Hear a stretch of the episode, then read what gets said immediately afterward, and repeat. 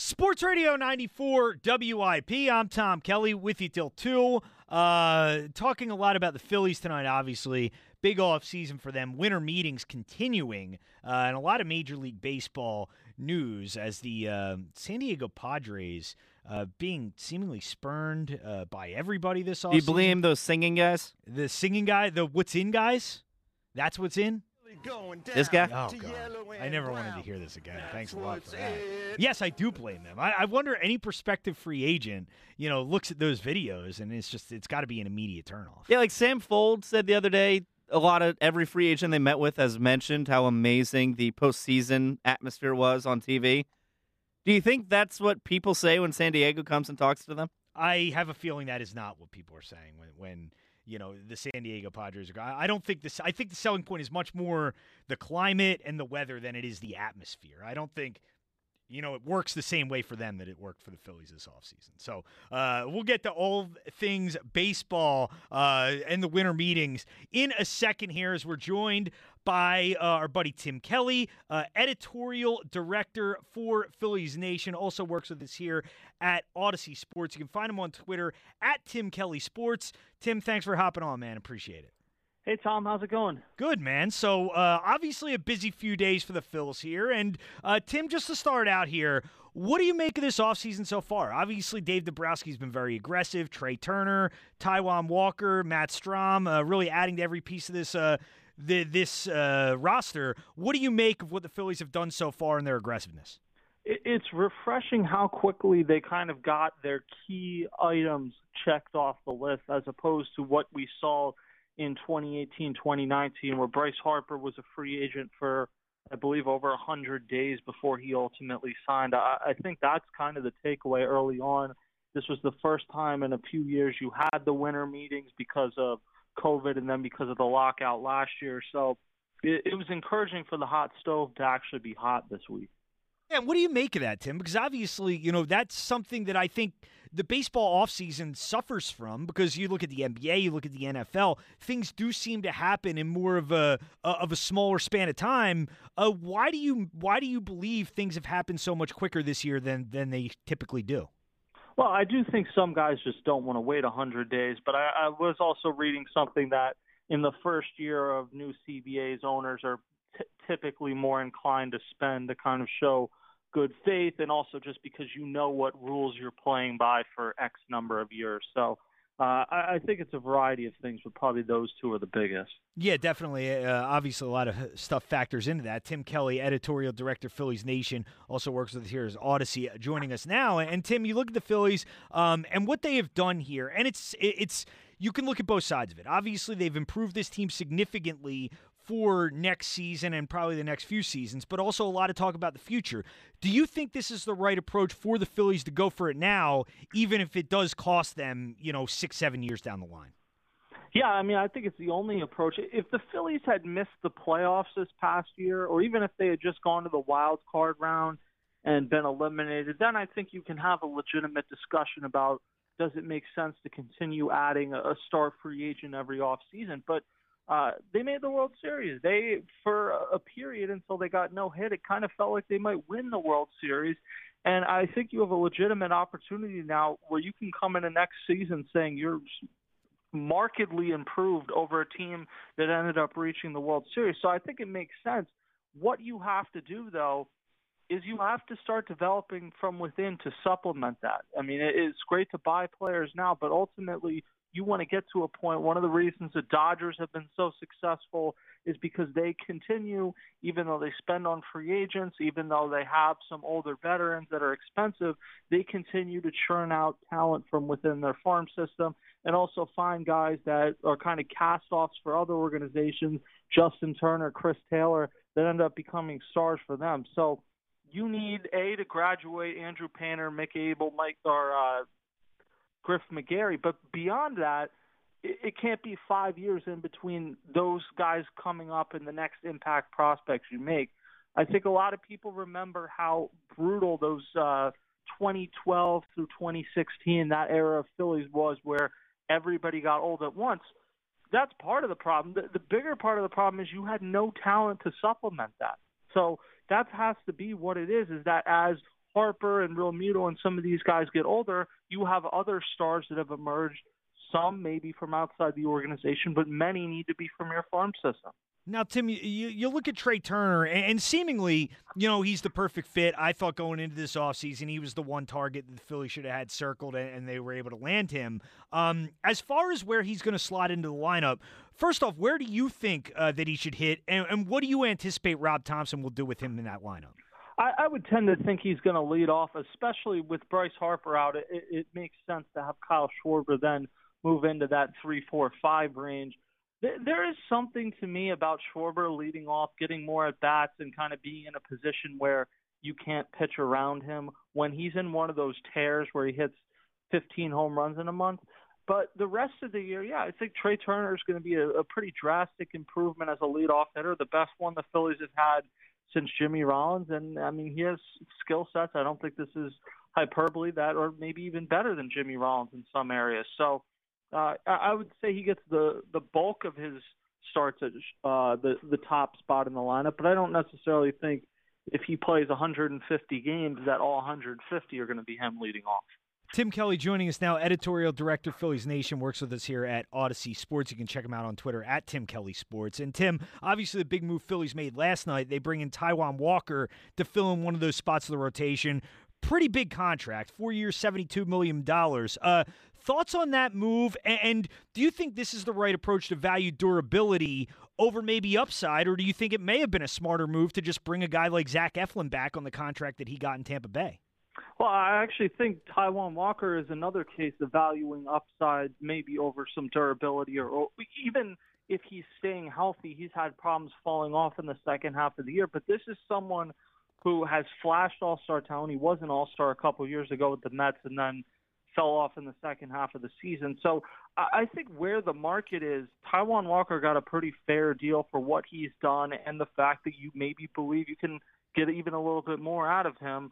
Uh, I, I think it makes sense uh, g- given where the Phillies are at. They needed to add a veteran starter that could kind of fill that number four spot. You you want Andrew Painter to come up next year, but you don't want to be in a situation where if he comes up and he's just not ready, that you're in big trouble. So I, I actually think the Taijuan Walker deal is fine, and you just need to find a way to keep him in the second half from falling off. I, I look at like the Zach Eflin deal, and he's a great guy. He's someone that has really shown to be a number three starter when he can stay healthy, but he's made over 25 starts like two times in his career, and I just don't know why as he gets into his 30s, the knee health is going to get any better. So I, I think unfortunately you had to go in a different direction there and Taijuan Walker or Jameson Taillon was another guy they were linked to, they probably made more sense.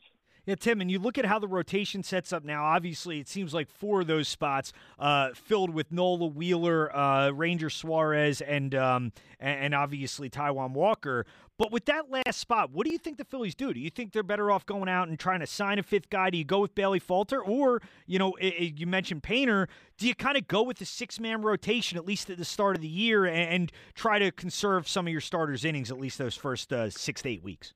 Yeah, I, I don't know if Painter's going to be up on opening day. I don't think it's impossible, but I, I think he'll be up probably by June 1st, if I had to guess. So uh, you're going to want to manage those innings so he's not someone that's completely out of it, out of the picture in the playoffs. You have Nolan, Wheeler, and Suarez had huge workloads. Uh, and then you have Taijuan Walker, who just mentioned has had some really good first halves and kind of fallen off in the second half of the season. I usually think it's kind of a stupid idea, but this might be one of the teams where it, it makes sense to consider that for portions of the season, or even if you're not doing a six-man rotation, kind of have a swing guy like Bailey Falter or Cristopher Sanchez that's in the bullpen or at AAA.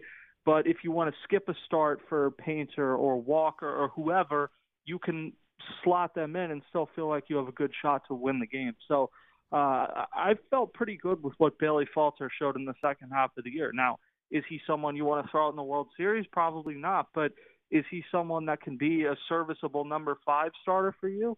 Yeah, probably.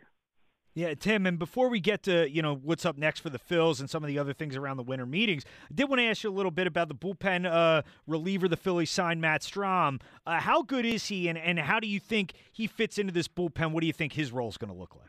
I think he uh, essentially replaces Brad Hand, who really had a pretty uneven season, and he, it's one of the problems with going out and trying to build your bullpen through free agency is teams don't typically let their star relievers get away unless there's an issue. And Brad Hand, someone that three or four years ago was one of the best relievers in baseball and now isn't.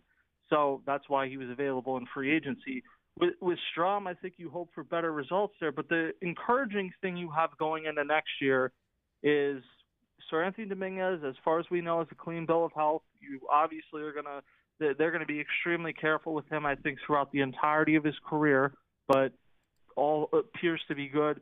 And Jose Alvarado, I know he gave up the home run to Yordan Alvarez to pretty much end the World Series, but some of the stretches that he had in the second half of that season were, uh, I mean, he looked like he could be the best reliever in the history of the team. I, I don't think that's over the top to say it. The arsenal is incredible, and he's learned how to control it. So you're not expecting someone like last offseason when you signed Corey Knebel, you're thinking he might have to be the best reliever for the Phillies. I don't think you're doing that here.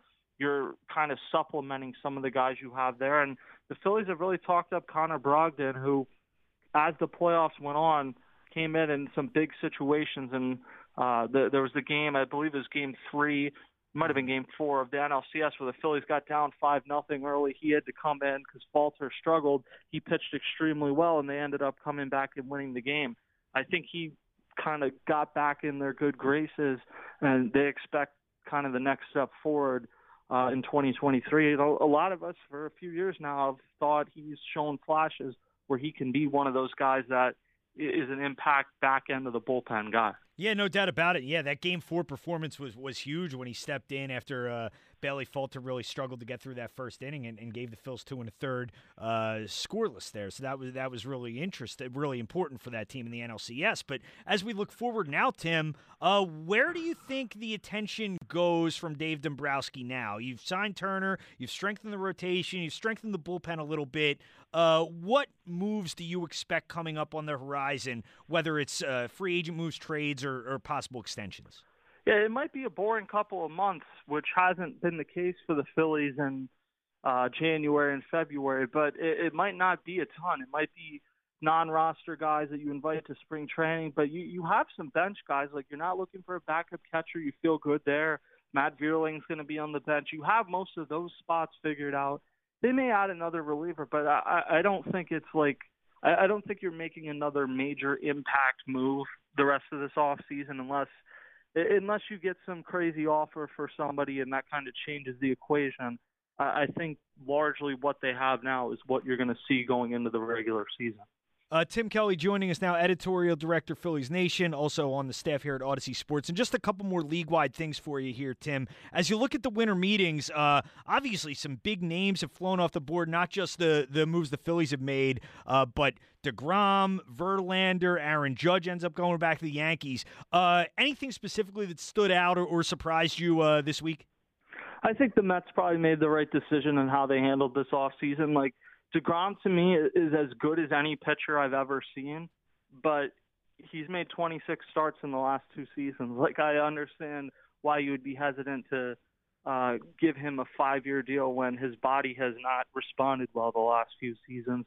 And Justin Verlander may be 40, and maybe he isn't the best pitcher in baseball anymore, but he did just win the Cy Young, and he, if anyone is going to be uh, kind of the Nolan Ryan of this era. It would not shock me if he's it. So I think getting that deal made sense. And then Aaron Judge, uh, it, it kind of would have been funny if another superstar free agent ended up with Gabe Kapler like Bryce hmm. Harper did. But uh, the, the Yankees, I, I think he played them like a fiddle. Basically, they were a team that if they lost him, could very well finish in last place in a stacked AL East. They got him back. Uh, you might have some lean years at the end of that. I've always kind of been concerned about his health, but I mean, he hit 62 home runs last year. It is what it is. He when he's on the field, he's as good. He's a Hall of Fame caliber player. And just one more for you here, Tim. As you know, Trey Turner elects come back to the Phillies, leaves money on the table. Aaron Judge goes back to the Yankees and doesn't take a, a deal uh, that could have been more lucrative from, from San Diego. Why do you think nobody seemingly wants to play for the Padres?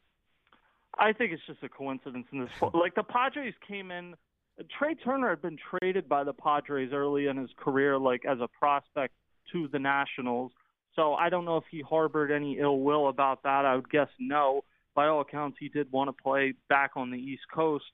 And then Aaron Judge, like they came into the sweepstakes relatively late, and I think it probably was New York or San Francisco all along. I think it's encouraging that you have a team that we all used to think of as a small market and one of the poorer franchises in the league that has essentially said like it doesn't matter what market you're in with all the TV money in the sport today. If you have an owner, and almost every single owner in baseball is a billionaire, if you have an owner willing to spend, any team can go out and make these major deals. The Padres have kind of poked a hole in the whole idea of a small market team really being a thing at, at this stage. Yeah, th- there's no doubt about it, and I think that's a great point, Tim, and, and certainly encouraging uh, for the health of the sport moving forward. But that's Tim Kelly, uh, editorial director, Phillies Nation, on our staff here at Audacy Sports. You can find him on Twitter at Tim Kelly Sports. And uh, Tim, uh, I'm sure a lot of Phillies coverage on Phillies Nation over the next uh, few weeks and months, correct? Absolutely, no days off. there you go. Well, Tim, I appreciate it, man. Thanks for hopping. All right, thanks, Tom. Yeah, take it easy. That's uh, the other Tim K- T- TK. Tim Kelly Sports. Um, yeah, Jolly is uh, every time I see Paul Jolovitz, and you know w- this was so when we, and Tim used to be a, pr- a, producer here, and if Tim was producing and I was on the air and say I was doing a crossover with Jolly, Jolly would always ask if we're related. And you know, obviously, he knows the answer is. Did you ever say yes? Yes. I mean, well, Tim and I are, you know, cousins. We're we're not. We're not related at all, but uh, just coincidence. But you know, it's a funny, funny, funny joke that never gets old, I guess, in Jolly's mind, and I appreciate him throwing it out there. But thank you to Tim for hopping on for a few minutes. Does a great job covering the Phils. Uh, so make out, make sure you check out his work uh, at Phillies Nation. 215-592-9494 if you want to get in.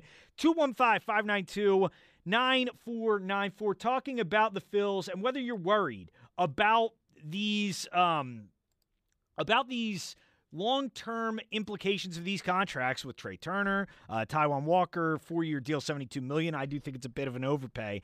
But specifically, Turner, Bryce Harper, some of these contracts Phillies have signed to long term. I'm not worried about it. I'm not going to worry about what's going to happen in 2028. This is a team that's built to win now. I want the Phillies to be aggressive. I want them to go all in to win a World Series right now. And I think they're taking the right approach. So I want your take on that whether these long term commitments worry you or not. Uh, and you're welcome to chime in. And also, when we get back, I did want to talk uh, a little bit about the Eagles because the Eagles have, I don't think people quite understand how important this game in New York is this week. When you look at the future of the Eagles season, you look at the outlook moving forward, this is a game the Eagles need to win. Bottom line, and if they don't, this season could take a turn for the worse very, very quickly. So we'll get more into that when we return. I'm Tom Kelly with Still 2 Sports Radio 94 WIP.